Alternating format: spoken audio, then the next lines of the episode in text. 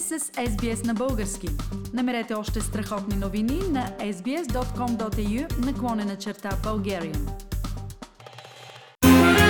Знаете ли, че Леонардо Ди Каприо преди 1400 години Зигмунд Фройд, по-късно цар Борис, агент 007, е на 105 години във времето на COVID-19, когато настроенията на хората често скачат от потиснатост през неспокойство до ядосаност, ви предлагам рубриката Знаете ли че? в която доктор Мария Стайкова от Камбера предлага малко известни, но много интересни факти. Те ще отклонят вниманието ви към забавни и интригуващи теми. Здравейте, доктор Стайкова! Добър ден, Фили! С какво ще започнете днес? Нали във всеки от нас се крие по едно дете? Затова ще попитам. Знаете ли, че първото куклено представление в София се е състояло вечерта на 8 март 1924 година на пролетния бал в Дома на изкуствата и печата, сега военния клуб на ъгъла Руски и Витушка. Знаете ли, че това куклено представление е било подготвено и представено от оркестър, от оркестъра на бръмбазъците. Знаете ли, че основатели на оркестъра на бръмбазъците са художници?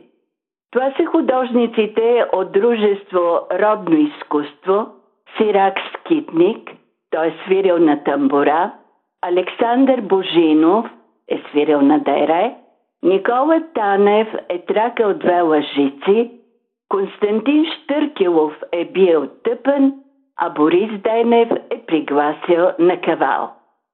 И щом сме на музикална вълна, знаете ли кой написал първата опера в Австралия? Това е композиторът Исак Нейтън, роден около 1790 в Англия – през 1813 година неговият приятел Лорд Байрон пише думите към композицията му Еврейски мелодии. През 1841 година Исак Нейтън пристига в Австралия с голямото си семейство и на 3 май 1847 година в Сидни е премиерата на операта Дон Джон от Австрия. Това е заглавието на първата опера на Австралия. Знаете ли, че един от най-зеваните диригенти на Австралия, покойният сър Чарлз Маккерас, е пряк наследник на композитора на първата опера на Австралия. Знаете ли, че Теодоси Спасов, Кавал и Християн Цвятков – китара подготвят първи албум с музика, създадена на Антарктида.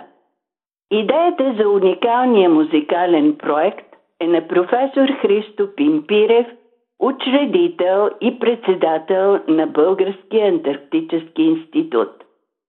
Теодосий Спасов каза, дали от кристалния въздух или от ледниковата вода, която пиехме ежедневно – Съзнанието някак си се просветли, духът полетя, идеите пристигаха изведнъж толкова ярко, чисто и бързо и ги реализирахме мигновено. Нямаше мъчение да стигнем до откритието, до темата.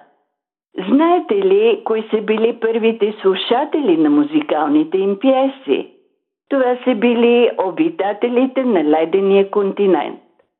Теодосий Спасов разказва Пингвините замръзнаха, когато чуха музиката и след като приключихме, издаваха едни възклицания, едни техни специфични звуци, а когато минавахме покрай тюлените пък, те си клатеха главите, тактуваха, а някои от групата на слонските тюлени дори се поразплакаха, докато им свирихме.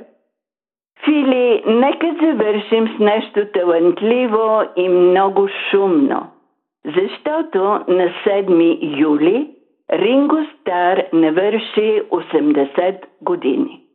За света барабанистът на Битълс е Ринго Стар, а за майка му Ричард Хенри Паркин Старки. Ринго посрещна юбилея си като носител на всяко отличие, което музикалната индустрия може да предложи. Той има опит в писането на текстове, най-популярната му авторска песен е Градината на октопода, Octopus Garden, от култовия албум Пътят към абатството, Abbey Road. Той пише текста и изпълнява водещите вокали на Yellow Submarine Ла, ла, ла, ла, ла, ла, ла, ла, ла, ла, чиято мелодия е избрана от Пол Маккартни. Цитатите на пещия барабанист са изпълнени с хумор и ето един. Харесвам Бетовен, особено поемите му. Животът на Ринго Стар е любов към барабаните и както той казва, барабаните са второто ми име. Честит юбилей, Ринго! Доктор Мария Стайкова с рубриката Знаете ли, че? Искате да чуете още истории от нас? Слушайте в Apple Podcast, Google Podcast, Spotify или където и да е.